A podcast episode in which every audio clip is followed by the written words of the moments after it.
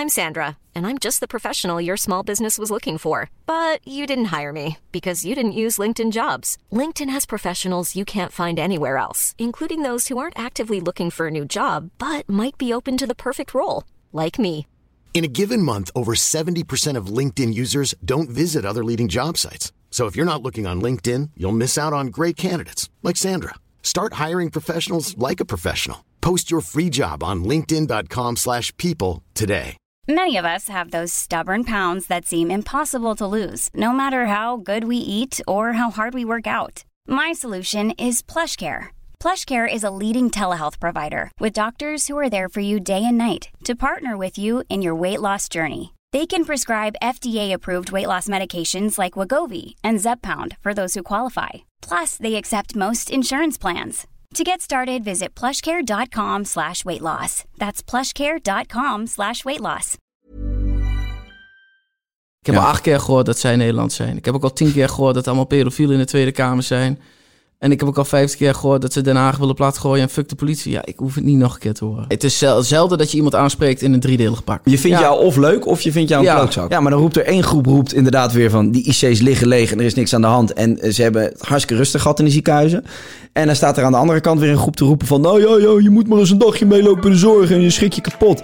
Het, het is misschien wel een voorbeeld dat je in plaats van dat je elkaar uitscheldt op afstand... dat je een keer met elkaar gewoon erover praat. Zelfs al ben je het niet met elkaar eens, dan is het ook prima. Ja, Maar maar dan... het is tegenwoordig gaat het alleen nog maar om jouw punt maken. Klaar, Ja. Welkom bij Even Relativeren, de podcast. Deze keer met Dennis Schouten.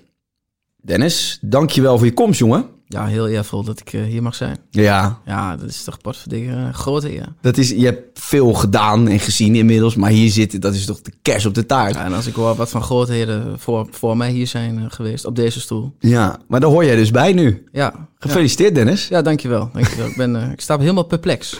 Dat snap ik. Hey, je bent net eh, terug van het Malieveld. Je hebt vandaag weer een item gedraaid. Er stonden daar eh, mensen op het eh Malieveld die eh, het niet eens zijn met de coronamaatregelen. Oh, plein voor de Tweede Kamer. Oh, op het plein ze deze keer. ja, ja, ja. ja is- je hebt zoveel plekken waar je daar kunt demonstreren. Dit keer het plein. Oké. Ja. Nou ja, goed. Het is wel lekker toch? Een beetje afwisseling.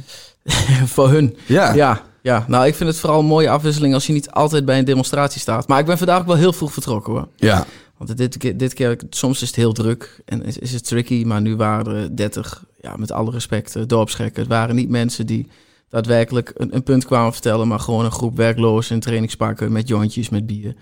Maar dan is dan toch gelijk de vraag, die, die mensen zoek je toch ook uit voor je items? Ja, maar ik heb ze allemaal niet gesproken vandaag. Oké. Ik had, eh, ik, ik, dit was gewoon geen. Nee, dit, dit, dit, dit was gewoon zo'n stel debielen met elkaar. Het is niet dat ik mensen die tegen de coronamaatregelen eh demonstreren direct zie als debielen. Maar als dat gewoon echt allemaal werkloos in trainingspak zijn, voorzien van alcohol en drugs. Dan heb ik wel iets zoiets van ja, laat maar.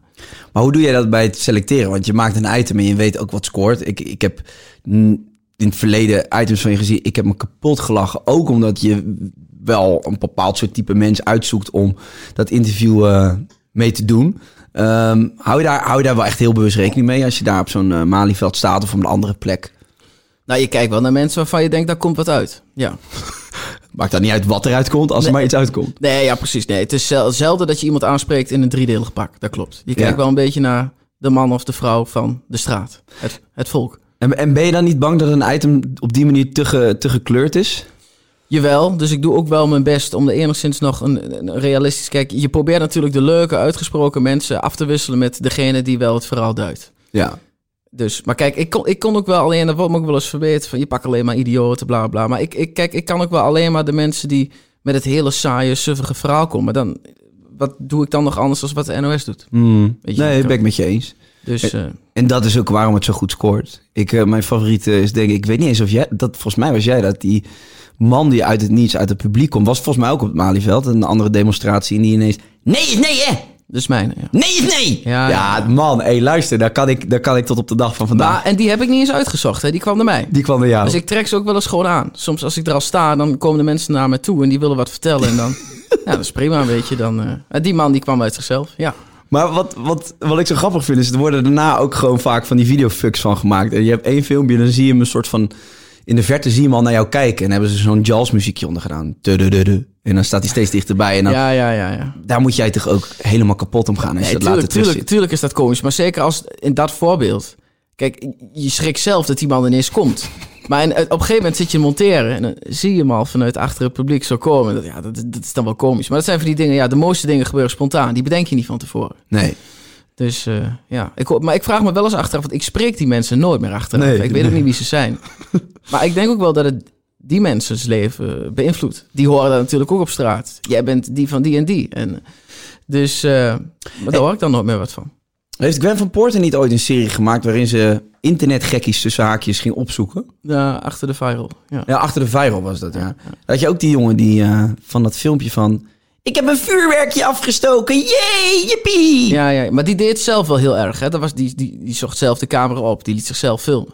Ja, weet ik. Maar die heeft ze dus jaren later heeft ze die opgezocht. Ja. En die vertelde volgens mij, uh, als ik het goed heb wel, dat hij daar best wel wat last van heeft gehad. Dat hij echt spijt had dat dat filmpje ooit online is gekomen. Ja, tuurlijk. Ik kreeg bijvoorbeeld de man waar ik uh, door middel bij Poont eigenlijk kwam, was die, die, die centamateur mm. die ik ooit had. Ja. En ik kreeg iedere dag nog op Instagram bericht dat ik getagd ben dat iemand met hem op de foto gaat. Ja. En die man die vindt de aandacht kennelijk wel leuk. Ja, die is gepensioneerd en wat maakt hem er nog uit? Um, maar ja, ik heb geen idee hoe anderen daarnaar kijken. Maar ja, ik kan daar misschien niet op basis van het filmpje over oordelen, maar dat leek me een man die niet alles helemaal op orde had in zijn hoofd. Uh, heb je daar nog spijt achteraf dat je zo'n item maakt? De Neers Neeman of de centamateur? De centamateur. Uh, nou, ik kwam de centamateur onlangs tegen en toen zei hij tegen mij, uh, we gaan voor de 2 miljoen.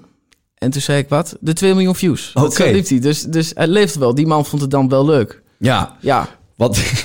ja, dat item heb ik ook toen voorbij zien komen op Facebook. Ik had bij dat item wel mixed feelings, want ik vond het ook wel een beetje zielig voor die man toen. Toen dacht ik, jij bent nu wel echt een bloedzuiger. Ja, en, maar dat is ook echt het eerste wat ik ooit heb gedaan. Dus Ja. als ik terugkijk, denk ik ook van, oh Dennis, het is wel... Ik zou het nu niet meer zo doen. Nee. Nee.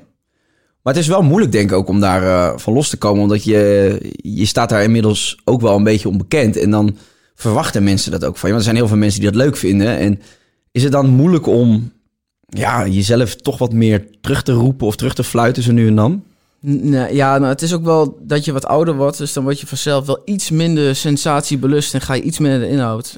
Dat heeft ook wel met leeftijd. Maar kijk, die dingen, die, die viral dingetjes die ik dan hoor van die vrouw die even wil dansen, die centimeteur, die neersneden, dat is onderhand allemaal uh, meer dan een jaar geleden. Of nog veel langer geleden. Mhm. Dus dat, dat, ik zoek het niet meer zo op. En als er, vroeger als er een demonstratie was, ja, gaan en dan, uh, dan gebeurt er wel wat. Ja. Nu is het heel vaak dat ik denk, ja, laat maar. Hm. Dat, dat ook vandaag, kijk, weet je, er stonden allemaal mensen waarvan ik weet dat ik de meest debiele uitspraken kreeg. Maar ik dacht, laat maar. Die Willem Engel was er. Nou, vond ik dan nog wel een relevant persoon, die is veel in het nieuws. Die, die interview ik dan met de rest, denk ja, laat maar. Ik heb Ja. al acht keer gehoord dat zij Nederland zijn. Ik heb ook al tien keer gehoord dat allemaal pedofielen in de Tweede Kamer zijn. En ik heb ook al vijftig keer gehoord dat ze Den Haag willen platgooien en fuck de politie. Ja, ik hoef het niet nog een keer te horen. Nee, nee. Dus Dan, dan, laat ik het maar. Maar ik had ongetwijfeld drie jaar geleden had ik gedacht van ja, sensatie. Ga er Gaan vol we, in. we gaan heel vol erin. Dat de mensen pislink worden en het helemaal misgaat. En de politie ertussen komt. En ja, dat is wel een beetje klaar. Ja. Ja. Als ik jouw items bekijk en zie wat je eh, in het verleden allemaal gedaan hebt, dan denk ik ook wel eens van ja, hoe lig je s'avonds in je bed? Want je zoekt altijd een confrontatie op. En ja, je maakt daarmee hele leuke items, maar jij staat daar als persoon. Jij, jij zit daar middenin. En eh, er zijn mensen boos op je. Eh, Iedereen vindt wat van je. Hoe, hoe neem je dat mee naar huis?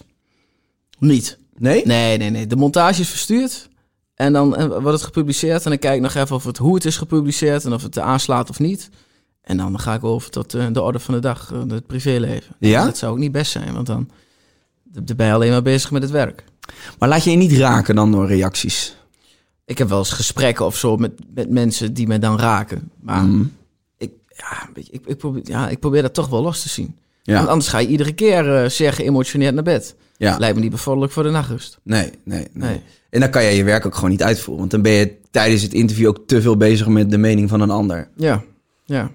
Ook- en ik kreeg ook natuurlijk heel veel berichten mensen met, met mening van mensen. De een vindt het geweldig en de ander vindt het verschrikkelijk. nee, daarom. Je vindt Ja. jou of leuk of je vindt jou een ja, klootzak. ja, ja, en dat was vroeger nog extreem. Dat moet ik wel eerlijk zeggen, toen ik ook nog de extremere dingen deed. Eh, dat is nu wel iets meer eh, naar het midden. Ik wist nog eh, vroeger, toen had- ik een keer... eh, had ik een, via Tinder een afspraakje. was echt drie, drie jaar geleden met een meisje uit Utrecht. Dat is het enige wat ik eh, wist. En toen kwam ik daar. Ik Google Maps ben aan het zoeken. En toen zag ik, ik ben in Kanaleiland Zuid, stond er op Maps. En ik denk van, ik ben hier nog nooit geweest, maar ik weet wel dat die wijk niet bekend staat om de mooie architectuur. Dus ik kom bij dat meisje aan en, en ik ben nou, ik zeg zo, kan ik hier mijn auto überhaupt wel neerzetten of is die dan afgefixt straks? Nou ja, dat kan allemaal wel. Eh, was ook wel zo'n heel eh, GroenLinks meisje en zo, dus dat vond ik op zich ook wel grappig. En toen zegt ze, maar ik heb op zich wel zin in een eh, wijntje, zegt ze. Dus zullen we even naar het winkelcentrum gaan? Maar dat was echt in die tijd ook dat ik vaak in eh Zaandam was geweest, in Poelburg. Dus ik zeg, ja, ik zeg, dat kan. Ik zeg, maar ik adviseer niet om mij mee te nemen. Oh nee, dat kan allemaal wel. En ik zeg, nee, dat is goed, dan ga ik mee. Echt bang ben ik ook niet. Dus eh, nou, toen kwamen we eraan en die auto geparkeerd. En het stond voor het winkelcentrum. Ik echt over drie, drieënhalf jaar geleden stond het vol met allemaal eh, een beetje jongens die aan het hangen waren. En eh, het schoot eruit, de scheld. Het was één grote scheldkonade. En, en toen kwam zij er nog tussen van... Nou, nou, nou jongens, laten we gewoon leuk doen met elkaar, weet je. Dat de wereld met elkaar moet zijn, leuk, gezellig. Eh, wat denk jij er wel niet, vieze drekhoer? Nou, dat begint ook met haar natuurlijk helemaal eraf. Ik zeg, ach, dat zijn ruwe diamanten. maar, eh, maar nu tegenwoordig, ik wist nog wel, het was einde dit jaar... toen, toen was die stare-down van, van, van Badahari en Rico Verhoeven. En toen was het zat een heel opgefokt sfeertje. Maar toen ging ik eh, op de foto met de gele achterband van Badahari. Dus dat is dan wel een slag die je hebt gemaakt. Ja, En niet dat ik daar echt naar op zoek was, maar dat, ja, dat gebeurt indirect omdat je andere dingen maakt. Ja, maar dat moet ook, zo moet het ook zijn. Ik vond het dus ook gewoon eh, leuk om te zien dat jij en Ismail Ilgoen op een gegeven moment eh, wel nog met elkaar in gesprek zijn gegaan. En volgens mij nu ook wel een, een, een goede verstandshouding hebben tot op zekere hoogte, toch? Nou ja, we spreken elkaar niet dagelijks, maar het is opgelost, ja. Nee, was maar toen, als was je- toen even gedoe en even later praat je erover. Maar ik denk ook dat dat het mooie is. Je mag met iedereen oneens zijn en dat mag ja. uit de hand lopen en dat mag gaan zoals je het wil. Maar uiteindelijk moet je niet eh, dat gebruiken, dat sensatiemiddel van daar sta ik onbekend. Dat wil ik zo. Nee, op een gegeven moment als jij de mogelijkheid hebt om dat met iemand bij te leggen. Of Ja. om daar met elkaar in gesprek mee te gaan. Ik denk, eh, dat zouden denk ik meer mensen die een hekel aan elkaar hebben moeten doen. Want er waren veel dingen makkelijker opgelost. Nee, absoluut. Nee, maar dat is ook, dan geef je ook wel echt een goed voorbeeld. En eh, ik vind het juist grappig als mensen die het totaal niet met elkaar eens zijn, toch op een bepaalde manier nog een soort van ja, band met elkaar hebben. Het hoeft niet eens een band te zijn, maar gewoon in ieder geval elkaar respecteren. Van Een laat, fatsoenlijk gesprek met elkaar hebben. Ja. ja. Nee, ja, dat, dat, dat vind ik ook mooi. Ja. Eh, je bent ook toen in, eh, een beetje in het, in het hol van de leeuw gesprongen bij die podcast van Ronnie Flex. Ja. Hè, dat was ook best wel. Die, die jongens hadden daar ook allemaal een eh, stevige mening klaar. En eh, ehm, jij bent daar gaan zitten. En ik vond het wel dapper. Heb je, heb je het gevoel dat dat, ja, dat dat wat heeft bijgedragen aan de discussie? Of, of, of Nou, ik ging er wel heen en toen... eh, even voor de mensen die eh, niet weten waar het over gaat. Jij had een eh, uitspraak gedaan volgens mij over Zwarte Piet. Nee, ik was bij een demonstratie geweest ehm, tegen racisme. Toen begon dat net. Ja. En toen stelde ik, oh, dat was wel op het Malieveld, dat het racisme in Nederland relatief meeviel. Oh, dat was het, ja. de stelling die ik had ingenomen voor dat item. Ja. En eh, nou ja, dat kreeg je weer een geweldige tweedeling. Of mensen vonden dat fantastisch, of mensen vonden dat ik daar als eh, witte man niet over mocht oordelen. Mhm. En eh, toen was ik dus uitgenodigd voor die podcast. En ik wist natuurlijk, hè, want zij strijden en tegen Zwarte Piet en, en tegen racisme, dat, dat zij waarschijnlijk dat item niet enorm apprecieerden in hun strijd. Maar ja, ik, ik dacht wel, kijk, Hadden ze jou uitgenodigd? Ja, Of ja, hoe was, dat, hoe was dat gegaan? Hebben ze van tevoren gezegd, we nodigen je uit om hierover te praten? Of was het gewoon... Nee, ze hadden mij gewoon uitgenodigd. Maar ja, één, ik ben niet achterlijk. Nee, Nee, 1 plus precies. 1 is 2. Dus eh, ik ging erin. En, eh, maar dat is ook wel omdat ik denk, weet je, je mag allemaal wel een andere mening hebben. Want tegenwoordig zijn er zoveel meningen en dat staat ver uit elkaar.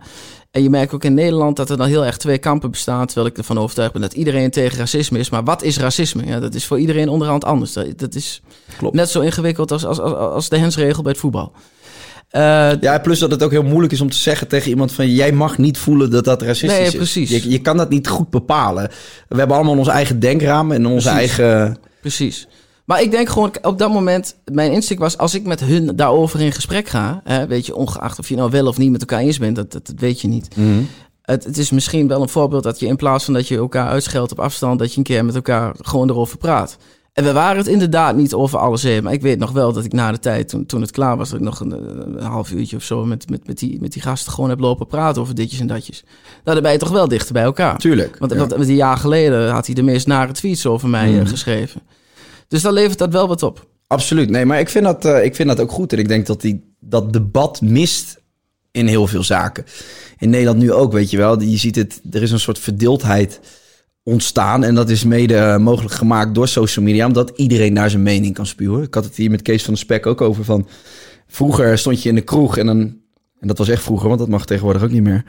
Eh, dan stond je tegenover iemand en dan had je, had je het over politiek of over, eh, weet ik veel, noem eens wat zus, het klimaat. En dan was je het niet met elkaar eens. Maar dat maakte eigenlijk niet zoveel uit. Je proefde alsnog dat biertje samen en je vond elkaar niet per se een klootzak. Het was gewoon een meningsverschil. Alleen online is er geen enkele vorm van uh, nuance meer te vinden. En, en, en, mensen houden ervan om jou gelijk een stempel op je hoofd te drukken. Jij bent of hiervoor of daartegen. En ja, het ontbreekt aan alle vormen van, van, van uh, uh, luisteren naar elkaar, elkaar proberen te begrijpen. En zelfs al ben je het niet met elkaar eens, dan is het ook prima. maar, maar het is tegenwoordig gaat het alleen nog maar om jouw punt maken. Klaar, ja. boem. Maar dat wordt al heel erg, als je kijkt vanaf boven, vanaf de Tweede Kamer, wordt al, als je nu alleen maar ziet, en de, de Forum voor Democratie doet dat het meest, maar meerdere partijen, is dat er gewoon filmpjes in elkaar worden geknipt van hier, dit is mijn punt, boem. Kijk, wij hebben gelijk en de andere partij, dat is helemaal kut. Hmm. Kijk, en dat, dat zuipert helemaal door naar, naar de rest van de samenleving, naar groepen die zo tegenover elkaar worden gezet. En je krijgt politieke partijen die staan alleen voor donkere mensen. Je hebt politieke partijen die staan alleen voor de Nederlanders. Je hebt partijen die staan zelfs voor pedofielen. Ja, dan zet je mensen tegen elkaar op. Ja, ik vind ook uh, het, links-rechts verhaal heel moeilijk. Want de, wanneer ben je nou links en wanneer ben je nou rechts? En, en dat kader, dat vind ik heel frustrerend. En uh, dat je daarmee, uh, als jij een bepaalde uitspraak doet, dat kwalificeert jou dan direct als links of direct als rechts. En dat vind ik zulke irritante, lompe discussies. Uh, maar dat is wel echt iets wat zo ongelooflijk gestimuleerd wordt op dat social media, op dat Twitter, op dat Facebook, Instagram, noem het allemaal maar op. Ik vind dat een hele kwalijke zaak. En is voor mij ook wel echt een reden af en toe. Ik, ik, mijn bestaansrecht hangt een beetje af van social media, omdat ik me daar mijn werk uh, mee heb uh, ja, opgezet, als het ware. En het, het is mijn werk, het is een groot onderdeel van mijn werk. Maar ik heb echt mijn broer bijvoorbeeld, die heeft niks. Geen Facebook, geen Instagram. En echt, als ik op dit moment niet afhankelijk zou zijn van mijn kanalen in mijn werk, dan denk ik echt wel, uh, wel eens dat ik het misschien allemaal uit zou gooien. Nou, het is voor ons geen optie om dat te doen. Maar nee. ik kan me wel voorstellen dat die mensen, die missen veel, maar niet veel dingen waar je gelukkig van wordt. Nee, ja, ik heb daar met mijn broer wel eens over van. In het begin dacht ik heel erg van, ja, mis jij dan niet dit of mis jij dan niet dat? En uh, ja, hij zegt, ja, wat, wat mis ik dan? Wat zie ik dan niet wat, wat jij wel ziet? En toen dacht ik, ja, ja, dat is verrek weinig eigenlijk. Ja, dat mensen beledigd worden, uh, ja. tweedelingen, uh, ruzies, discussies. Kat, kattenfilmpjes. ja, ja, en dat is misschien het enige weinige als je daarvan houdt. Ik heb een hekel aan katten, maar als je daarvan houdt, is dat wellicht schitterend. Ja. Heb jij wel eens het idee van, ik stop er lekker mee met het werk wat ik nu aan het doen ben? Jawel. Ja? Wat zijn die momenten? Dat, dat zijn die momenten dat het dat, ik denk, het is heel veel van hetzelfde en iedere dag weer. En ik, ik, en dat, maar het kan ook zo zijn dat ik de volgende dag denk, we gaan er weer voor. Mm. Maar ik heb wel heel vaak dat ik heb gedacht van, joh, had nou lekker gewoon een uh, fatsoenlijke studie afgemaakt. En had lekker een leuk commercieel baantje. Wat had je willen doen dan? Nou, dat, dat, dat was dan voor mij ongetwijfeld iets in de verkoop of zo geweest. Weet je, praten, dat gaat me wel redelijk af. Jou ook. Dus uh, dan kun je al makkelijk, uh, dan is dat wel makkelijk.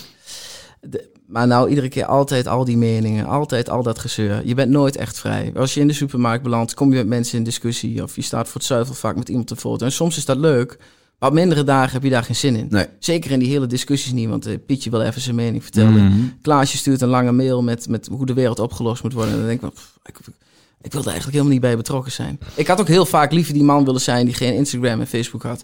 Ik ben ook nauwelijks bezig met Instagram. Ik deel alleen mijn werk erop. Ja. Je hebt ook van die mensen die delen daar allemaal grappige filmpjes op. Die gaan er stemmetjes naast doen of die gaan op een tapijt liggen. En dan, uh... Maar die komen nergens meer aan de bak. Nou, het schijnt dat dat tegenwoordig nog heel succesvol verloopt ook nog. Die dat moeten dan een podcast beginnen om het allemaal een beetje... Ja, of die pre presenteren een niet-zeggend programma op een eiland. Ja, ja, kleine programma's waar niemand naar kijkt. Nee, precies. Nee, ja, ik moet wel zeggen... Uh, want Dennis doelt hier op mij. Mocht je het allemaal nog niet begrepen hebben. Ik, dat, uh, dat ik, ik gebruik mijn Instagram op dit moment wel echt alleen om te plaatsen. Dus niet om te scrollen. Dus ik, ik krijg vrij weinig mee. Ik... Uh, ik krijg echt nu wel van vrienden te horen van... Hey, zag je dat uh, bij Bram Krikke of zag je dat bij Bas Smit? En ik zeg, nee, ik zeg maar, ik, ik zit er ook niet meer op. Want ik heb op een gegeven moment... had ik echt schrikbarende schermtijden. Van, van zes uur op een dag. En dacht ik van, ja, maar van die zes uur heb ik misschien... fysiek een half uur echt iets gedaan wat met werk te maken heeft. Dus iets geplaatst en iets mm. geëdit of wat dan ook. En die andere zes en half, vijf en een half uur is dus gewoon puur... het innemen van doelloze informatie geweest. En dat vind ik, uh, ja, vind ik niet nodig. Nee, ja, het is een soort van, als je eenmaal die telefoon aan hebt, dan kom je van het een naar de ander en allemaal prikkels en uh, I'm Sandra, and I'm just the professional your small business was looking for. But you didn't hire me because you didn't use LinkedIn jobs. LinkedIn has professionals you can't find anywhere else, including those who aren't actively looking for a new job but might be open to the perfect role, like me. In a given month, over 70% of LinkedIn users don't visit other leading job sites. So if you're not looking on LinkedIn, you'll miss out on great candidates like Sandra. Start hiring professionals like a professional. Post your free job on linkedin.com/people today. Ja, ja, het is toch een soort van verslaving. Ja, punt. Ja. Ja. ja, het is een verslaving. De Social Dilemma eh, op Netflix is een aanrader om te kijken. er staat gewoon, of wordt gewoon precies uitgelegd wat, wat er met ons gebeurt en hoe die kanalen werken en hoe ze die dopamine shotjes geven door te zeggen van ja, je bent getagd in een foto van een vriend, waardoor je constant blijft kijken en ondertussen word je overspoeld met advertenties waar, eh, waar die grote techbedrijven eh, miljarden, biljoenen mee verdienen. dat is wel knap, want ze hebben het onderhand wel echt zo goed doorgeprogrammeerd dat je altijd wel advertenties ziet die relevant voor jou zijn. Ja, behalve die, die, die rotzooi van Wish. Ja, Wat de fuck is da- da- dat? Daar ben ik ook niet naar op zoek. En ook niet naar die onderbroekenlijn die altijd op Facebook wordt aangeraden. Maar wat is dat, dat Wish? Ik heb er wel eens op Dat is geklikt. toch een soort van AliExpress? Ja, maar je ziet zulke rare shit daarop. Ja, dat zie je bij AliExpress ook. Maar volgens mij is het een beetje hetzelfde. Het kost Ja. allemaal niks, maar het is ook niet veel. Je hebt er ook geen reet aan. Nee. Ja, nou ja, goed. Het is een, het is een interessant onderwerp. En ik maak me wel eens eh, zorgen om. eh, ik heb zelf nog geen kinderen, maar als je nu gewoon opgroeit met dat apparaat in je hand. Ja, weet je, hoe, ik, ik, ik zou willen dat we dat minder gaan doen. Maar ik heb niet het idee dat dat snel gaat gebeuren. Nee joh, dat wordt alleen maar meer.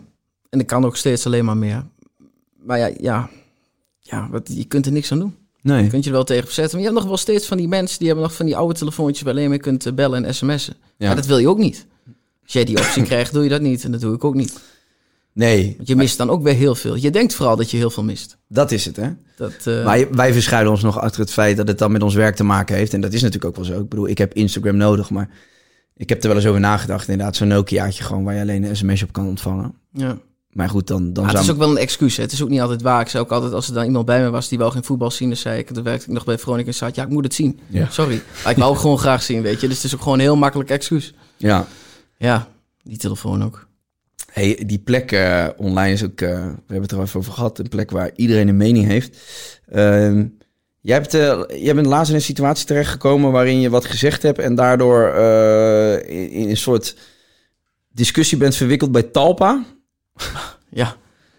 Ik weet niet of je het er nog over wil hebben of dat je zegt ik heb het er al genoeg over gehad. Maar Nou ja, kijk, weet je wat het was? Ik, ik had gewoon een kanaal. En, Ja. dan, en dan maakten we één programma op, want ja, ik heb gewoon vijf dagen in de week werk. Dus ik, daar had ik verder ook geen tijd voor. Dat was dat, eh dat de Roddelpraat was dat met Jan Roos. En eh, ja, dat was echt van jou. Dat hoorde niet bij Ponyus. Dat was van dat, was, dat was echt los van mij. En toen benaderde Talpa MCN mij van, joh, wil je bij de MCN?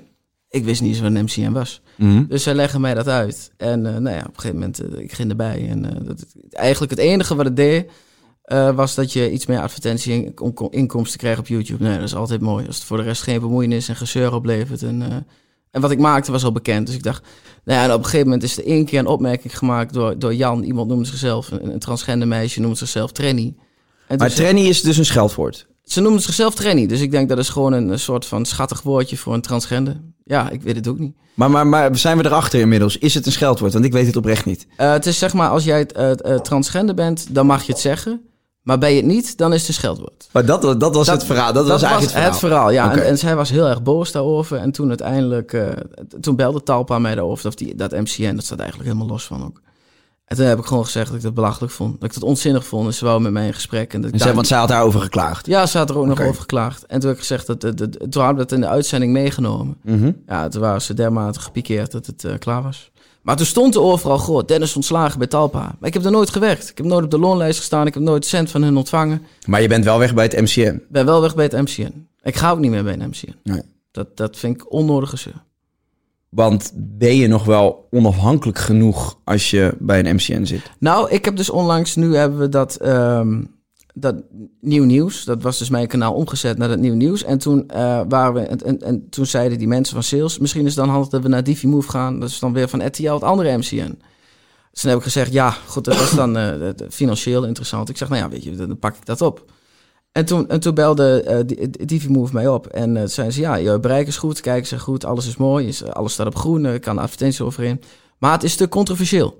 Alles wat wij doen, dat is alleen wat leuk is en wat allemaal kan. Dus dat is een beetje het gehalte van Dylan Hagens, eh, Milan Knol, eh, Enzo Knol en Stefan de Vries. Ik zeg ja, ik zeg, met, wij maken die dingen voor, voor kleine kinderen, dus dat, dat, dat past niet. En ja, af en toe is het controversieel, af en toe wordt er wat gezegd.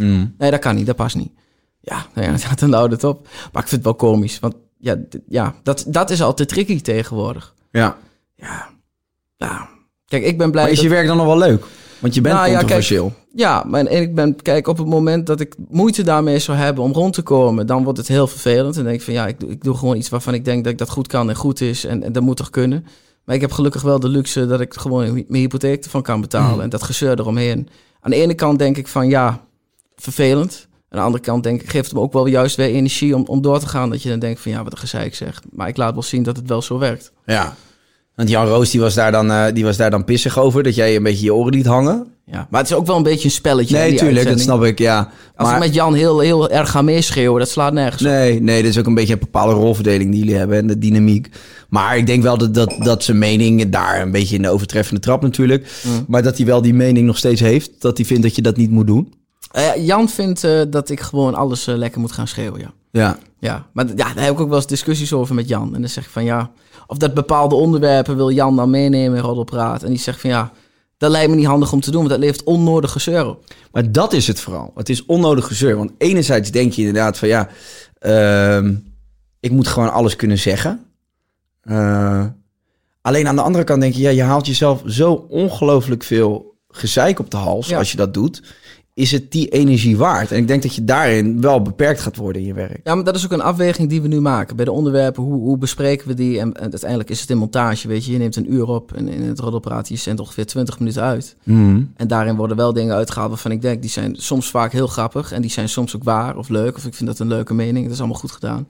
En dan denk ik van ja, het is, dat, dat, dat, dat fragment van misschien 20, 30 seconden levert zoveel gezeur op. Dat is niet de moeite waard. Mag voor mij controversieel zijn, leuk zijn, maar het moet wel net de goede kant opvallen. Ja. En dan eh, sta je met Jan Roos al 2-0 achter. Mhm. En, het is prima, want ik vind Jan heel getalenteerd als het om humor gaat. Maar je moet wel afwegingen maken. En daar zijn we nu, want we zijn even gestopt. Maar we zitten nu met elkaar op één lijn. Waarin we elkaars graag kennen, maar ook de valkuil. En daar proberen we elkaar voor te boeden. Ja. Ja. Maar er zijn er natuurlijk een hele hoop mensen die fan zijn geworden van jouw werk. Ook omdat je dus geen blad voor de mond hebt en gewoon zegt wat je denkt en voelt.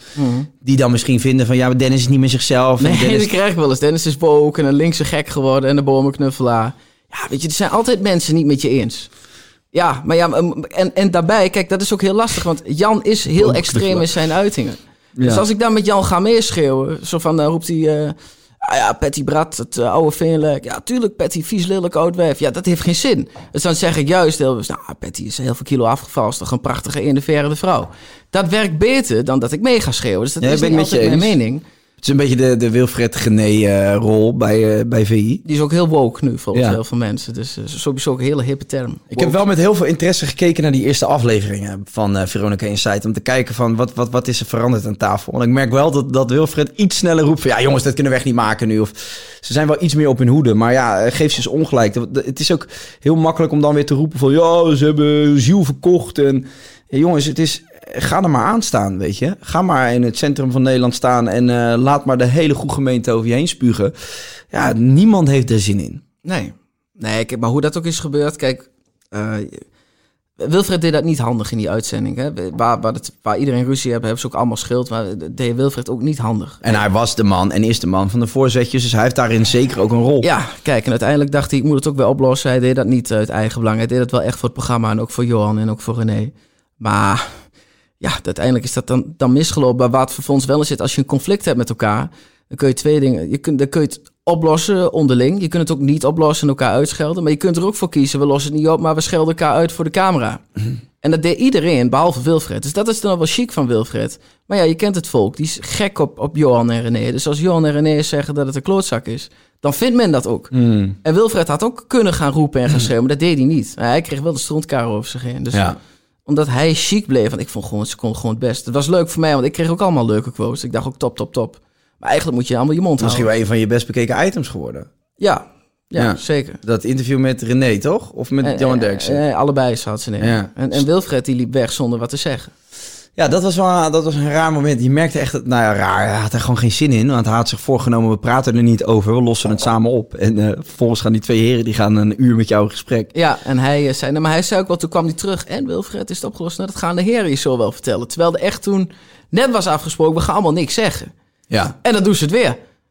Ja. Ja, maar ja, hun denken natuurlijk ook... Kijk, als je zo oud bent, je, staat, je hebt soms salaris... en je weet dat zo'n zender afhankelijk van je is... dan kun je alles doen. Ja. Dan kun je alles, alles zeggen wat je wil en dat komt toch wel goed. Dus Nou ja, en weet je, de- er is zo'n vaste groep die er naar kijkt. Ik, kijk, ik mis eigenlijk ook geen aflevering. En eh, ik, ik, ik heb Johan, eh, Johan Derksen al eh, zoveel tegenstrijdige dingen horen zeggen. Maar ja, ik heb, ik heb wel ergens gewoon een zwak voor die vent, weet je wel. En, en eigenlijk voor alle drie wel. En die, die formatie, het is voor mij zo vertrouwd. Het is gewoon anderhalf uur lang gewoon verstand op nul. Ja. Een beetje luisteren naar dingen. Ik vind, het, ik vind het een hele welkome afwisseling met alle serieuze talkshows en, en alle virologen en eh, pff, al het gezeik. Ja, Dus- het knappe is zelfs, kijk, als je nu eh, je uitspreekt betreft het virus dat je voor of tegen de, de, de beslissingen van de overheid bent, krijg je altijd een stront over je heen. ik, als, ik, als ik nu zeg van ik ben het niet eens met de maatregelen, dan eh, ben ik de broer van Famke Louise. Ja, Dat ja. is wat er nu gebeurt. Maar het mooie is, dat heeft Johan zo goed voor elkaar. Die heeft dus eh, laatste uitzending ook gewoon geroepen dat hij eigenlijk de overheid wel eerder mocht ingrijpen en harder. En die is wel heel erg pro-overheid. Hoor jij iemand die kritisch is op Johan Derksen? Ik hoor ze niet. Want die man heeft zoveel sympathie en die kan dat zo, alles wat hij zegt, dat, dat is goed. Ja. En dat, dat, dat, doet hij wel heel knap. Ja, het is, het is, Johan Derksen is gewoon Johan Derksen. En ik denk dat hij ook wel gewoon met veel wegkomt door wie die is. En eh, ja, het is... Maar dat lukt heel weinig mensen. Nee, dat klopt. Dat klopt. Maar dat is ook, dat is ook wel dat onverschillige van hem. Hè? Hij, la- hij laat gewoon niet, zo, niet zoveel zien. Nou ja, hij laat wel heel veel zien, maar eh, het lijkt, en dat zal niet, zo, niet altijd zo zijn, maar het lijkt ook alsof je hem oprecht niet raakt of zo. En dat hij, dat hij gewoon denkt, joh, ik rijd daar naar Grollo en ik, eh, jullie bekijken het allemaal maar. Ja. En ik denk ook dat hij oprecht daar best wel een soort bubbeltje leeft daar tussen zijn platen en eh, in, tussen de sigarenrook. Hij is ook wel weer heel bijzonder. Want ik, eh, ik, ik had dan eh, Henk eh, Kuipers gesproken. Weet je, die man die dat bij Noorse Rende was. En, en het, uiteindelijk krijg ik een berichtje van zijn vrouw. En die zegt, ja, Henk is jarig en Henk heeft één wens. Dat is dat hij een keer bij Johan Derksen Dat is via wil, jou verlopen. wil langskomen. Nou, ik heb tegen die, ik heb tegen die vrouw gezegd, ik, ja, ik heb dat nummer wel, maar ik kan natuurlijk niet zomaar, dat vond ik apart. Dus ik zeg, ja, ik, je kunt wel naar zijn dochter mailen, weet je. Ja, die kun je zo bereiken. En ik denk, eh, dat gaat Johan natuurlijk nooit doen, want die kent hem niet. En ik kan me ook voorstellen, als je Henk niet kent, dat je denkt, moet die gek niet in mijn huis hebben. En- En even later belt zijn vrouw mij op. Ja, bedankt. eh, we kunnen, eh, dan en dan kunnen we naar Derksen toe. Ja, ik denk, ja. En, en, en een prachtige dag gaat daar. Dat, dat, hij heeft daar- heeft daar een paar- Mhm. niemand, niemand zal dat doen die hem kent. Maar dat is ook wel weer Johan. Dat hij dan zegt, nou ja, kom maar binnen. Weet je, ja, die woont bij mij in de buurt. Dat is lachen. Ja. Het is zo'n bijzondere man. Ja, het is, het is maar daar echt kweek je wel sympathie mee. Nee, maar absoluut. En hij is authentiek. En ik denk dat authenticiteit eh, gewoon belangrijk is. En dat dan zelfs je tegenstanders wel enige vorm van respect voor je hebben. Ik bedoel, je, oh, dat heb ik ook. Je kunt vinden van Peter R. de Vries wat je wil. Maar het is wel gewoon Peter R. de Vries. Als hij aanschuift, ga je kijken. Ja. Dat is, dat is spannend, dat is leuk. Hij heeft altijd iets moois of iets boeiends te vertellen. Ja, en, en ik, ben, ik vind hem, ik vind hem mijn vlagen bloed irritant. Maar ik respecteer die man wel. En ik, vind het, ik vind het wel een, eh, een, ook wel echt een fenomeen. En dat heb, Johan Derks heeft dat ook. En er zijn een aantal van die figuren die... eh, ja, of je er nou tegen bent of niet, je gaat toch gewoon zitten als die mensen in een, in, in een talkshow aanschrijven. Ook omdat, en het is niet gek hè, tegenwoordig als je als bekende Nederlander in een talkshow aanschuift en eh, met alle problematiek die er wereldwijd gaande is, kun je gewoon heel makkelijk je eigen huis in de fik steken. Als je daar één uitspraak doet en, en het wordt de volgende dag in een krant weer gefabriceerd tot een, een kop, het wordt uit zijn verband getrokken, ja, dan ben je gewoon weer een week lang talk of the town. En dan denk je, ja, voor, voor, voor wat heb ik daar gezeten? Ja, daar kan eh, Femke Louise over meepraten. Ja, Maar, maar ik denk dat daar over een jaar nog over wordt gepraat. Ja, maar ik heb wel echt... Ik vond eh, op een gegeven moment dat gewoon echt heel Nederland... een week lang een meisje van 21 belachelijk maakt... op alle kanalen vond ik op een gegeven moment echt heel triest worden. Maar dat is ook wel eh, voor heel veel mensen jaloezie. Want zij vinden, hoe kan iemand met zo weinig talent zo succesvol zijn? Dat is toch wel hoeveel heel veel mensen naar haar kijken. En dan, is het, dan wacht iedereen op, bij zo'n type op het moment van wanneer valt hij. En nu kan ik haar pakken. Ja, Dat is natuurlijk een soort van jaloezie en onbegrip die dan ineens kun je diegene wel pakken. ja. Dat valt dan bij heel veel mensen samen. Dus Ja, maar ik, ik- weet je ook hoe zij daar aan die tafel zat. Tegenover Gommers, naast Abu Taleb, met Eva Jinek. Dat meisje zat daar, die had tegen zichzelf in bescherming genomen moeten worden. ja, maar die En- was net weg bij dat management. Ja, precies. Dat is ook heftig. En, en ik keek het en het, ja, ik vond het ook... eh, ik had plaatsvervangende schaamte. En ik, ik, je weet eh, inmiddels, en veel mensen die mij volgen weten... dat ik ook kritisch ben op de maatregelen. Maar ik vond daar had een, een, een goede woord voor moeten zitten... die zichzelf kon verwoorden. En ik was het niet eens met die hashtag trouwens. Ik vond het een... Ik, ik, sterker nog, ik baal er een beetje van... want ik vind dat die discussie daarmee eigenlijk weer verkracht is. Eh, want de focus ligt nu op die hashtag... en ik doe niet meer mee alsof iedereen daar scheid aan zou hebben... en het virus zou ontkennen. Nee, we- er zijn gewoon kritische vragen en die mogen beantwoord worden. Maar dat moet wel door iemand met autoriteit gedaan worden die zichzelf goed kan verwoorden. En door Famke daar neer te zetten, ja, gaat alle aandacht naar hoe dat meisje daar aan, het worstelen is. En ja, ik vond het pijnlijk. En ik ook na, na een paar dagen heb ik ook, was ik ook wel klaar met social media. Dat ik dacht van ja, jongens, iedereen heeft nu een grap over Famke gemaakt. Het is wel Maar klaar. ik snap het niet, want het was in de middag kwam er al een, eh, kwam dat bericht van dat ze daar zou zitten. Ja, Hè, dat, dat, dat, dat was al bekend toen ik achteraan rende vanuit die kaps, kapsalon. En dan denk ik, die groep, die, die twijfelaarsgroep waar jij ook in zit, die is zo Mhm. groot. En jij, iedereen kent haar ongetwijfeld wel. Mhm. Kon niemand haar er dan voor behoeden? Ja, ik ben niet bij deze hele actie ben ik niet betrokken geweest. Ik zou ook die hashtag vond ik gewoon eh, ja, erg onhandig. En ik ook gewoon dat gewoon de manier waarop dat gedaan werd, vond ik eh, daar wilde ik me niet. eh, maar ben je dan ook niet eh, een, een beetje boos op die types als Femke Louise ja, ik vond, ik vond, ik vond, ik, ik zag het s'avonds en toen dacht ik van, ik zag al die video's voorbij komen en ik dacht, al voordat de hectiek was ontstaan, dacht ik van, dit gaat echt compleet het tegenovergestelde effect hebben. Maar stuur jij dan dat soort mensen ook geen berichtje? Nee, want ik wist, ik wist niet dat die eh, actie helemaal zo gecoördineerd werd. Dus mij wel gevraagd van, eh, we gaan binnenkort iets optuigen. Maar ik wil niet vanuit een collectief spreken. Ik wil vanuit mezelf spreken. Ik bedoel, ik, eh, ik, ik wil mijn eigen woorden kunnen wegen. En ik wil niet verantwoordelijk worden gehouden voor de woorden van een ander. Want bijvoorbeeld een busy, ja, die wordt nu geassocieerd met de woorden van Famke. En daardoor eh, wordt hij een beetje omver gema- gemaaid. En dat, dat moet je volgens mij ten alle tijden proberen te voorkomen. Het vervelende was ook dat het allemaal artiesten waren, of bijna allemaal artiesten, waardoor iedereen ook denkt, ja, jullie hebben geen optredens meer, eigen belang.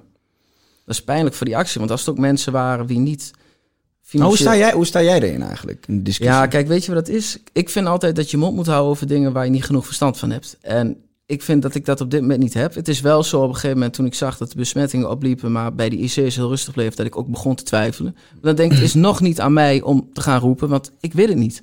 En ehm, het, toen, nu ik zie dat op het IC's ook wat drukker wordt, denk ik van, nou ja, oké, ik begrijp het. Maar, Maar ik, dan komt de laatste, komt er, eergisteren komt er een, een pushbericht binnen. Hmm. Van zo'n beetje iedere website. ja, Dat waar een fout in stond, of niet? Dat van die 38 eh, doden. Ja, ja, ja. En dat wordt dan met, met veel bombarie. eh, 38 doden op een dag. En dan zie ik later, zie ik op teletext, zie ik een, een kleine rectificatie van... nee, dat zijn 38 doden sinds april. We hebben even eh, een inhaalslag gemaakt. En ik denk, ja, maar dit zijn wel, mensen zitten thuis wel die kranten lezen. Krijgen dat, die, die pushmelding, doen alle rolluiken weer dicht. En weet je, snap je?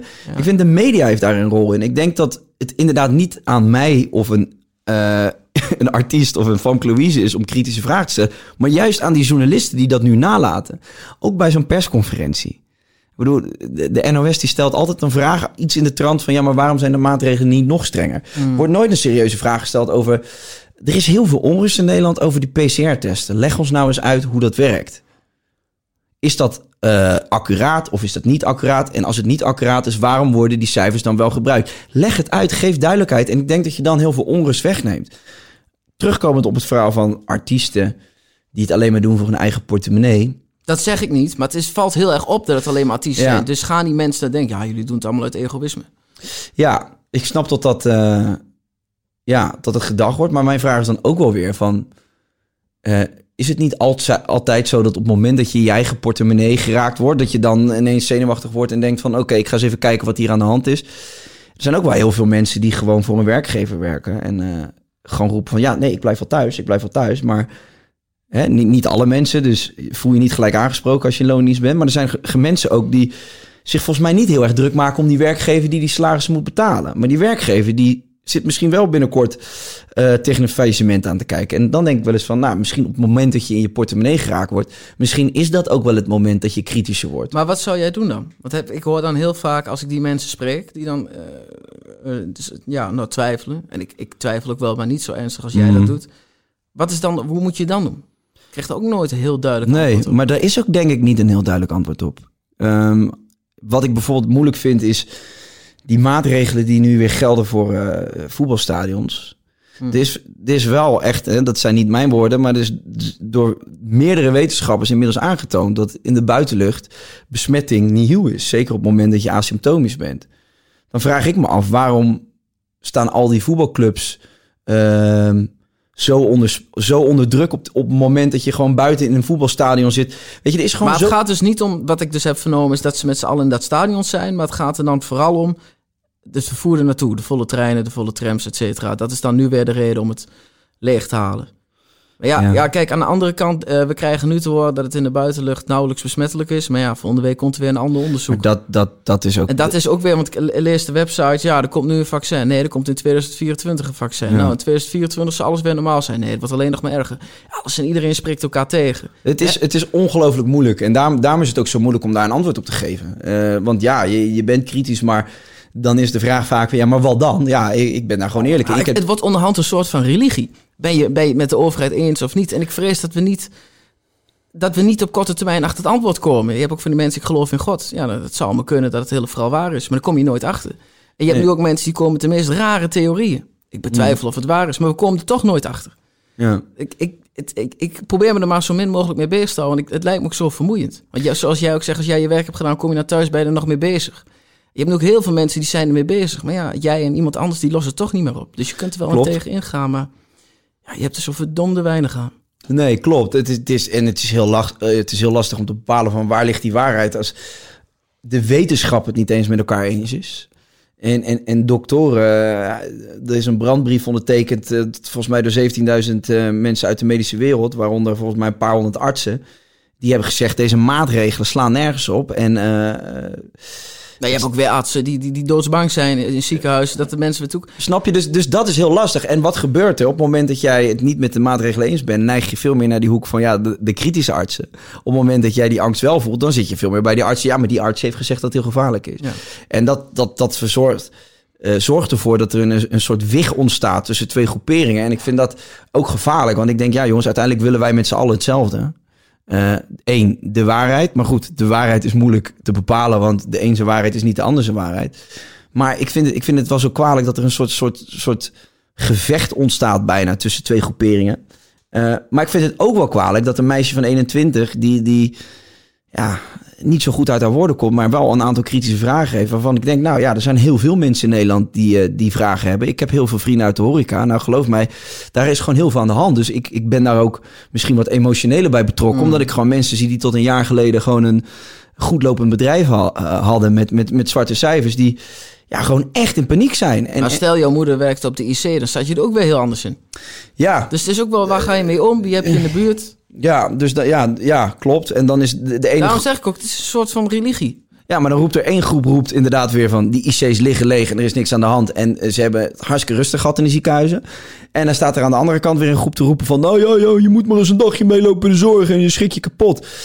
Ja, weet je, en dat is gewoon iets wat er nu speelt. En eh, dat gaat nog wel erger worden. Want op het moment dat mensen in hun portemonnee geraakt worden... en, en, en, en er ontstaat onrust in de samenleving... Dan, dan worden die groepen alleen maar groter. En die gaan alleen maar harder en harder schreeuwen. Dus ja, ik, vind het, ik ben benieuwd waar we naartoe gaan met deze situatie. Ook in de politiek zie je het nu al, toch? Ik bedoel, Vorm voor Democratie. Thierry Baudet die vindt alle maatregelen onzinnig. Ja, het is eigenlijk best wel bizar dat er dus hier iemand staat en hier iemand staat... die een compleet andere mening hebben over iets wat de hele wereld bezighoudt. Dat, dat is toch al gek? Ja, nou ja, en vervolgens zie je het verknipt terug op het internet. Wat heb je er nog aan? Het is heel lastig om, eh, om te bepalen van wat is goed, wat is fout, wat is slecht, wat is waarheid, wat is geen waarheid. En eh, ik denk dat heel veel mensen daar op dit moment een beetje mee eh, struggelen. Maar goed, ja, weet je, een open debat, dat is het enige wat ik me kan voorstellen. Zet, een, zet, zet iemand die beweert dat het het meest dodelijke virus ooit is, tegenover iemand die, dat die van niet Ja, beweert. dat hebben ze bij op één geprobeerd. Met, met, met verschillende wetenschappers. Maar dan kom je, die- roept het is wel zo en die roept het is niet zo. Ja, je, Ja, maar ook maar de tijd in die talkshows is, is, is, Ja, is ook schrikbaar en klein. Je wordt constant onderbroken. Het is echt het is een lastige plek om je punt te drukken. Want ook deze vraag van ja, hoe dan? Die, die is niet in drie woorden uit te leggen. Het is zo'n complexe situatie en er zijn zoveel factoren zijn ermee gemoeid dat het gewoon heel erg lastig is om daar een eenduidig antwoord op te geven. Dus ja, dat is ook een discussie en die discussie moet ook gevoerd blijven worden. En ik vind wel dat we, eh, wij als volk, maar ook journalisten, de taak hebben om het beleid van de, van de overheid kritisch te blijven volgen. eh, en daar vragen over te blijven stellen. En die ruimte moet er wel zijn. En ik heb soms wel eens het idee, ook als ik naar talkshows kijk, dat ik denk van, nou, het is allemaal wel, ik vind het soms wat redelijk eenzijdig. Allemaal wel redelijk in de lijn van eh, de angst. Terwijl ik ook denk, jongens, er is ehm, in het begin gezegd, het gaat om de mortaliteit. Daarna gaat het over eh, belasting van de zorg. En nu, nu gaat het weer over besmettingen. Terwijl ook heel veel mensen terecht roepen van... ja, maar we wilden toch groepsimmuniteit? Kijk naar Zweden, daar doen ze het wel. Ja, jongens, het is ook zo'n complex onderwerp. Ik denk ook dat wij er niet gaan uitkomen. Nee, denk niet dat wij eruit Had jij er wel, eh, als ze jou hadden gevraagd in plaats van Femke, had jij er dan wel gezeten? Mm, dan had ik er willen zitten met iemand naast me... die autoriteit uitstraalt en over dat onderwerp echt iets kan zeggen. Dus ik kan wel roepen van ja, maar er zijn medische mensen die vinden dit... maar dan wil ik ook dat er iemand bij me zit met een medische achtergrond... die dat, ehm, die dat kan onderbouwen. Want waarvoor moeten de mensen die thuis zitten kijken dat van mij aannemen, snap je? Ik ken mijn plek wel daarin. Ja, maar het was gewoon heel simpel. Die mensen hebben bereik. Punt. Spannend, sensatie. Ja, Zet ze daar neer. maar dan wordt toch die discussie een beetje eh, misbruikt. Omdat we allemaal weten, ja, zet Famke daar neer en we krijgen, eh, krijgen deze reacties. Ja, tuurlijk. Maar ja, dat, toen ik de las dat, dat zij er al ging zitten. Kijk, op het moment toen ik haar sprak, bij die kapsel... Maar jij bent daar smiddags nog, jij bent smiddags nog aangevlogen. Met je plofkap. Nou ja, ik, ik zag toevallig eh, waar ze was op haar Instagram met de kapsalon, dus gegoogeld. En toen vond ik, ja, was dus was, dat zag ik op haar story. En, en nee, ik denk van, ja, ik zag er ook staan toen we er langs reden. Ik dacht even kijken. En toen kwam ze en toen hoopte ik op haar verhaal. En ik was toen nog niet, ik wist niet dat ze naar een talkshow ging. En dat wist ze ze. zei iets van, ik zit vanavond ergens en daar ga ik alle antwoorden geven. Ja, of zo, maar ze was alweer vergeten waar. Het was een slechte voorbereiding voor het feit dat je daar je straks je verhaal moest gaan doen. Maar ja, toen dacht ik al ongelooflijk dat je dat gaat doen. Maar Ja. ja. ik denk dat ze dat zelf nu ook wel weet. Ja. Maar ik heb er nu ook wel medelijden mee hoor. ja, ik vond dat echt... eh, op een gegeven moment dacht ik echt, jongens, het gaat over een meisje van 21. Het is, eh, het is Ja, maar het was nog pijnlijker. Jinek kon heel kritisch zijn naar haar, maar het werd echt zo gedaan. Ja, heel dapper dat je hier bent. En ze werd op een gegeven moment had ik het idee alsof ze tegen iemand hadden die een be- beperking had. Van, ja, wel heel goed dat je er bent hoor, en knap. Ja. En dat werd zielig. Ja, dat nee, was nee, nee, zo zielig. Het was gênant. Ja. Nee, klopt. Dus ja, het is, het is eh, ook wat René van der Grijpen ook wel terecht zei. Van, ja, er is gewoon een hele grote groepering die aan alle, alle kanten te horen heeft gekregen dat zij, eh, als zij het virus krijgen, en drie keer moeten snotteren en er dan vanaf zijn. En die groep wordt wel gedupeerd. Dus die, die onrust die, die wordt groter en groter. Want ja, hoe lang blijft die groep dat pikken? En die zeggen op een gegeven moment ook misschien wel terecht. Van ja, hoe lang moeten wij ons opofferen voor de zwakkeren? Moeten we niet gaan kijken van...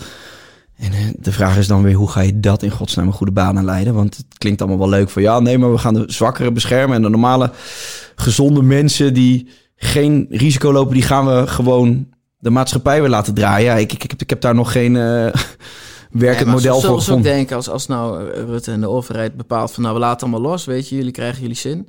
En het gaat vervolgens helemaal mis, dan is hij verantwoordelijk.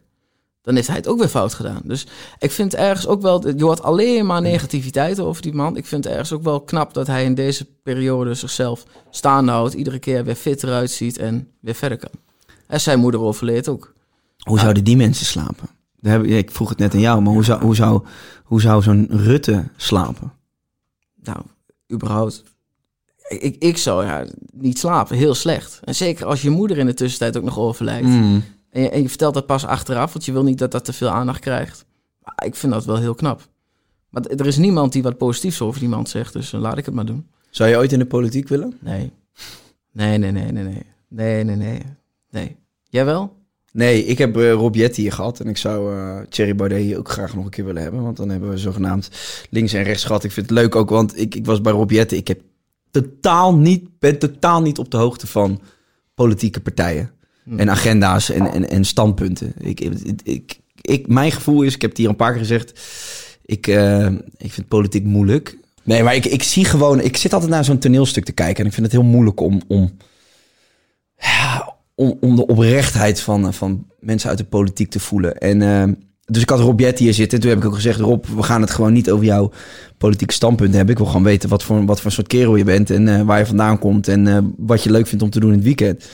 En dat zou ik bij een Thierry Baudet ook, eh, ook willen doen, zonder dat ik eh, me druk ga maken om zijn politieke partij. Ik wil gewoon de mens achter de politicus leren kennen. Maar nee, dus toen had ik het wel met Rob Jetten over het feit dat ik zeg, ik zit naar die kamerdebatten te kijken. Ik zeg, er gaat toch gewoon op het moment dat jullie die kamer inlopen, gaat er een soort knop om en dan weet je gewoon, alle camera's staan op me gericht en dan ga je toch ook een ekje opvoeren. En hij Ja, gaf- je kwam veel verder als er eigenlijk geen camera's op staan. Maar ja, dan is het weer allemaal achter gesloten deuren, wordt er gezegd. Maar je merkt wel, de mensen zijn meer bezig met politiek voeren dan daadwerkelijk goede plannen bedenken. Snap En je? met elkaar, want als je tot een fatsoenlijk plan komt, moet je met elkaar meepraten. Maar Ja. Pietje roept dit plan op en een ander vertelt hoe belachelijk dat is. Ja. Zodat zijn achterban weer denkt, yes, yes, eh, die- Klopt. Die, die moet ik hebben.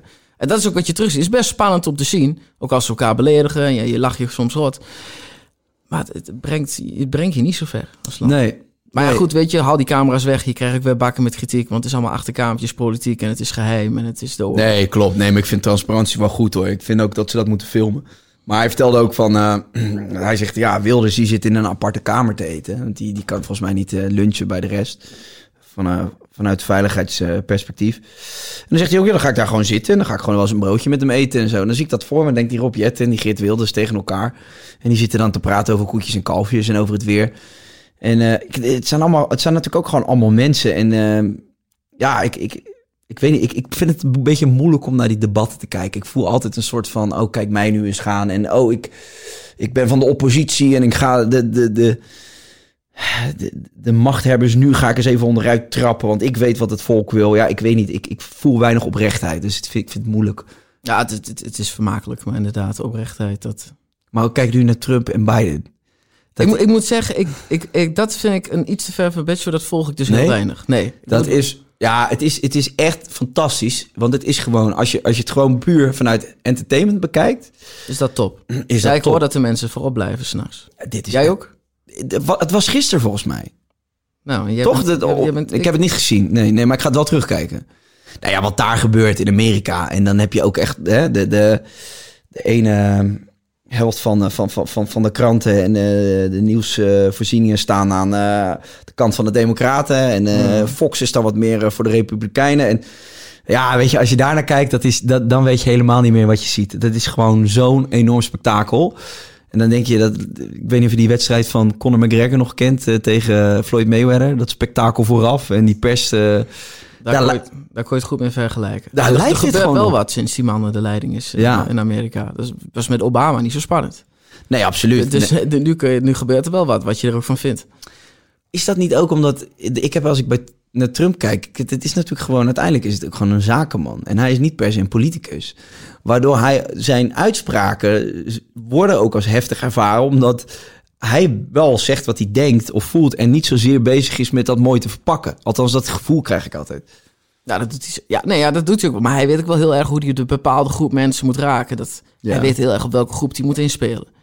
Ja, dat want is het- dan wel- wel weer ook wel heel erg politiek. Dus ja, Ja, want dan is het ook weer. Hij weet ook als ik deze groep kwets, dan. dan is die andere groep weer heel tevreden. ja, dat, dat, dat, dat, dat, dat is ook zo. Ik mis dat, dat moment of, of dat gesprek waarin we juist een soort van naar elkaar toe proberen te komen. Ja, maar dat, dat gaat alleen nog maar verder uit elkaar. Joh. ja. Dat, en sinds die coronacrisis, we doen het samen. Nou, als ik mensen niet meer samen zie, letterlijk en figuurlijk is dat nu. Want iedereen staat lijnrecht tegenover elkaar. ja, dit is wel echt enorm. Maar de spotjes zijn nog altijd, we doen het samen. Ja. Ja. Nou, Ja, ik, is- ik lees echt, ik lees echt, probeer wat ik in het begin al zei, ik probeer echt social media echt op, eh, ja, te, beperken tot puur en alleen wat plaatsen en niet te scrollen. En ook, ik lees ook bijna geen krant meer, niks, want ik geloof het allemaal wel. Al die gekopieerde copy-paste stukjes van ANP en eh, Nou, ik vind het ook heerlijk als ik nu... eh, ik had gisteren bijvoorbeeld een item gemaakt. Dat ging over een man. Die woont nu in een camper, want die kan niet meer thuis wonen. Want zijn buren hebben een kapsalon en hij is allergisch voor die chemische gassen. Oh, echt? He- ja, dat is een dubieus verhaal. En de hele buurt stond op straat. En dat vond ik een heerlijk item, want het was even weg van politiek. het was even weg van corona. En ik vind het juist... En ik heb ook het idee dat de mensen daar behoefte aan hebben. Ja. Om het helemaal weg te halen. Want mensen zijn er klaar van, moe van. Dus ik doe ook mijn best iedere keer om te kijken van... Kan ik iets maken wat niks met corona heeft te maken? Ja. Heerlijk, een burenconflict om niks. En een man die zelfs in een camper woont nu. Ja, Ik denk dat dat... Dus ik probeer... Maar ik, ik word, word er nu al moe van. ja, snap ik. Ja. ja, je moet even op Netflix een andere documentaire kijken. Die heet eh maar Octopus Teacher. Heb je daarvan gehoord? Nee. Echt fantastisch. Echt een meesterwerk. Is een man in Zuid-Afrika die, eh, nou ja, goed, die, die heeft wat klachten. eh, volgens mij een burn-out. Hij zit niet lekker in zijn vel. En om te ontspannen, volgens mij, duikt hij dan. hij woont vlak bij de zee en dan duikt hij het water in. En dat is super koud. En op een gegeven moment voelt hij, als hij zich daar een soort van overgeeft, dat hij enorm ontspant. En dan gaat hij, gaat hij duiken en dan onder water is een soort woud. Van die hele lange stronken met bladeren aan. Het, echt, ziet er fantastisch uit. En dan gaat hij elke dag terug. En op een gegeven moment vindt hij een octopus. En hij, hij gaat dan een jaar lang, gaat hij iedere dag langs bij die octopus. En daar krijgt hij een vriendschap mee. Dat is, het is geen film, hè? Het is echt, het is gewoon een documentaire. Het is zo ongelooflijk fantastisch gemaakt. En het is, het is ja, ik weet Hij niet. heeft vriendschap met een octopus. Ja, en, maar echt, er zit een diepere laag in. Hij heeft het, die man is geniaal wat hij daarvan gemaakt heeft. En hij krijgt een, een, vriendschap met die octopus. En hij kan dat ding op een gegeven moment ook aanraken. En, en, en dat beest gaat op zijn op zijn borst chillen. En hij ziet ook hoe dat beest wordt aangevallen door een haai. Hij is gewoon overal bij. Het is echt insane. En ik zat daar te kijken. Met mijn vriendin we lagen op de bank. En we zaten zo te kijken. We zaten gewoon een anderhalf uur lang zo. En ik zeg, dit is volgens mij de eerste keer in tijden... dat ik gewoon weer even iets heb gezien... wat helemaal los staat van alles waar je een mening over moet hebben of zo. Nou ja, eh, dat het absurdistisch is lijkt mij. Dat je denkt, eh, dat... eh, Het is, je moet dit gaan kijken, man. Het ja, is heerlijk. Het, het is, ik betwijfel of ik denk dat ik dit geweldig vind, maar ik zal het voor je even gaan kijken. Het is heel apart. Zo klinkt het. Je moet gaan kijken en eh, geef het 20 minuten de kans. En als je het dan nog steeds kut vindt, dan zet je, dan zet je gewoon een item van jezelf op. Ja, dat doe ik graag. Dat weet ik. Dus Dat dan, eh, werkt altijd best. Zet ik de playlist dan aan. geef het een kans, Dennis. Echt. Ik ga het doen. Don't let it slip away. Hey, we zitten bijna op een uur. Eh, volgens mij kunnen we nog een uur doorgaan. Maar ik wil nog wel even weten, want je nieuw nieuws. Pak vooral ook even je moment om daar nog wat reclame voor te maken. Want daar ben je nu onderdeel van? Of, of wat is het jouw kanaal? Nee, dat vroeg ik je net Nou, al. het maar- was mijn kanaal. En toen Ja. kwam er gewoon, kwamen mensen op mij af. Eh, van Magenta, daar valt ook geen stijl onder. En, en, en nog wat andere dingetjes. Die kwamen naar toe en die zeiden... ja, we gaan eh, nieuw nieuws oprichten. Wil jij daar wat doen? En toen dacht ik eerst van, nou, wat zou dat in hemelsnaam zijn? En ik zei, nou, ik heb überhaupt echt geen zin om met geen stijl dingen te doen. Dat vind ik te rechts, te zwaar politiek. Daar heb ik geen zin om me mee bezig te houden. Moet wel open vizier hebben. Nee, dat hoeft niet. Moet helemaal nieuw zijn en eh, het moet helemaal nieuw gebrand worden. Ik zeg, oké. Ik zeg, en wat is dan, dan... Toen heb ik gezegd, ik zeg, nou ja, dan heb ik, wil ik wel dat het budget is. Dat ik andere mensen ook kan laten werken. Ik wil een goede cameraman, ik wil een camera, ik wil dit, dit en dit. Toen dacht ik, ik heb veel te veel eisen. En dat kon. Dus ik denk, nou ja, dan, dat was echt in een uur beklonken. Oké. En toen hebben we mijn kanaal dus, eh, is nu een bruikleen eh, voor hun. En eh, ja, op videovlak doe ik alles. Dus toen heb ik gewoon mensen gevraagd, wie wil bij ons werken? Toen reageerden er allemaal mensen. En eh, toen heb ik bijvoorbeeld de zoon van René van Gijp gereageerd. Die heb ik erbij gehaald. Oh, echt? Ja, iemand van Omroep West. eh, Die, die, die is nu presentator of host. Ja, verslaggever, ja, Nicky. Grappig. En eh, iemand van Omroep West, Pim. En dan was er nog een meisje, die had ik ooit bij First Date gezien. Nou, die date lukte niet. Ik dacht, die had ik eerder ooit benaderd om mee zelf dan op date te gaan. Daar had ze geen interesse in, maar ze wou wel verslag doen. dus zo zie ik haar toch nog. En wat andere mensen van ik dacht, nou, die hebben wel talent. En ja, daar ben ik nu drie dagen in de week eh, mee bezig. Twee dagen in de week draait tussen anderen. En het groeit. Leuk. Dus dat is, eh, dat is mooi. Dat was wel tricky hoor. Maar ik dacht op een gegeven moment, kijk, ik werk natuurlijk al heel lang voor Poont. En dat doe ik nog met veel plezier. Maar op een gegeven moment, als je iets heel lang doet en je ziet dingen waarvan je denkt, dat zou ik anders doen. Of je denkt het beter te weten, weet je wel Mm. gauw. Ik denk, laat ik het eens proberen. ja. We zijn nu eh, een maand bezig en eh, nou, het, het groeit snel. En met Jan Roos ben je natuurlijk ook weer begonnen. Ja, roddelpraten op het apart kanaal. Ik dacht, doen we niet opnieuw nieuws. Want als Jan eh, te veel mensen beledigt, eh, gaat Gaat een kanaal, kanaal offline. Precies, krijg je weer gedoe. Dus eh zijn we ook weer mee begonnen, ja. Telefoon gaat weer vaak over van boze en teleurgestelde mensen. Ja. Ja, ja, ja, ja, ja, ja. ja. En Ja, met Bram het. Krikke, ga je daar nog iets mee doen? Nou, we hebben dat onrecht gemaakt. Het was heel leuk en succesvol. En toen kwam onrecht 2 en toen kreeg Bram een, uh, een beterkansje. Dus dat is een week van tevoren uh, afgezegd toen. Oké. Ik ben ook heel lang best wel boos geweest. En dat heb ik hem ook wel laten weten. En toen hebben we op een gegeven moment wat gegeten. En uh, dan zeg ik, uh, de mooie term is vergeven, maar niet vergeten. Oké. Dus ik ben weer goed, maar op dit moment gaan we niet wat doen. Je bent geen, maar ga je nog vriendschappelijk met elkaar om? Jawel, we hebben wel uh, contact. Maar Bram, kijk, als het niet de Jumbo is, is het een ander uitzendbureau of weer iets. Heeft hij weer een mooie commerciële klus. Dus die is mooi aan het harken. Dat gun ik hem hoor. Ja. ja, laten we eerlijk zijn, hadden wij ook gedaan. Als dat Nee, ja, nee joh, ik heb daar helemaal geen waardeoordeel over. Dus, eh, dus, dus, dus, dus ik gun hem dat. Maar op dit moment eh, zijn er geen concrete plannen. Maar ik zou wel heel graag dat onrecht eh, nog een keer willen doen. Kijk, en ik vind gewoon, dat was hetzelfde met roddelpraat. Iedereen, ja, dan ga je dat gelijk met iemand anders doen als Jan Roos. Want dat levert gezeur op. nee, Maar als iets gewoon echt als een duo gewoon goed werkt, klopt. dan moet je dat niet willen vervangen. Nee, Dus dat heb ik met onrecht wil ik niet met iemand anders doen als Bram. En de roddelpraat niet met iemand anders doen als Jan. nee.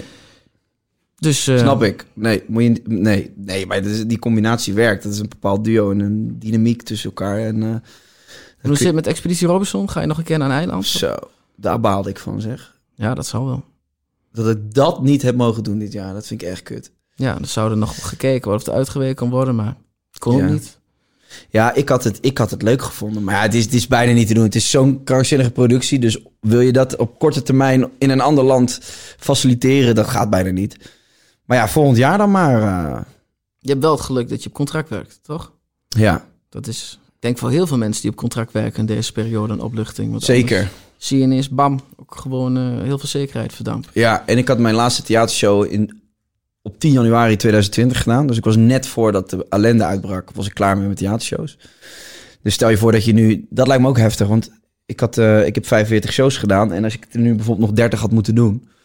Je bent een jaar lang uit je show en uit je materiaal. En je, weet je, je moet gewoon blijven spelen ook om in je show te groeien. Het is eh, best wel heftig om dat te verplaatsen. En dan wordt er misschien op een gegeven moment besloten van... ja, we gaan het toch doen, maar dan in half gevulde zalen. Maar je bent zo afhankelijk van het publiek dat dicht op elkaar zit... om, dat, om die lach te Om die ontvangen. vibe te krijgen waar je zelf Ja, mee gooit. Ja. Dat, dat, gaat, dat, gaat, dat ga je nooit kunnen krijgen in een zaal... waar mensen gewoon allemaal anderhalve meter uit elkaar moeten zitten. Dat Als het om humor gaat, is dat heel moeilijk, denk ik. Ja.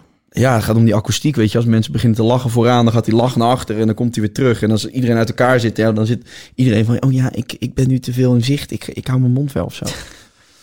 dus dat. Hey, ehm, Dennis Schouten, bedankt jongen dat je last minute wilde aanschuiven. Super bedankt dat je daar tijd voor hebt gemaakt. En eh, ik zou zeggen, succes met alles. Blijf uit de problemen. Laat je niet gek maken. En eh, we zien en spreken elkaar snel. Gaan we doen. Kai, bedankt. Wat ga je nu nog doen eigenlijk? Je moet nog op pad, hè? Ik ga roddelpraats opnemen met Jan. Je werkt wel hard, moet ik zeggen. Ik eh, werk hier. Ja, maar dat vind ik ook wel lekker. Ja. Dus ik, ik, soms denk ik wel eens van, goh, eh, had ik maar even niks te doen. En als dat moment er komt, dan denk ik, ja, wat zal ik nou in hemelsnaam gaan doen? Ja, snap dus, ik. Dus ik werk graag veel door. Oké. Wat ga jij doen? Eh, niet veel. Gezellig met de Ik heb vrouw. er drie gehad vandaag. Drie podcasts, dus ik ben wel een beetje uitgeluld. Ja, ja, dus vanavond gezellig met de vrouw. Boswandelingen, hè, dat zijn nu de nieuwe hoogte- hoogtepunten in de coronatijd. Lekker een meditatieve en energetische wandeling. Heerlijk, zo'n energetische wandeling. ik ga lekker een energetisch wandelingetje doen. Hey, nogmaals bedankt. Mensen, bedankt voor het kijken of luisteren. En tot de volgende. Doei!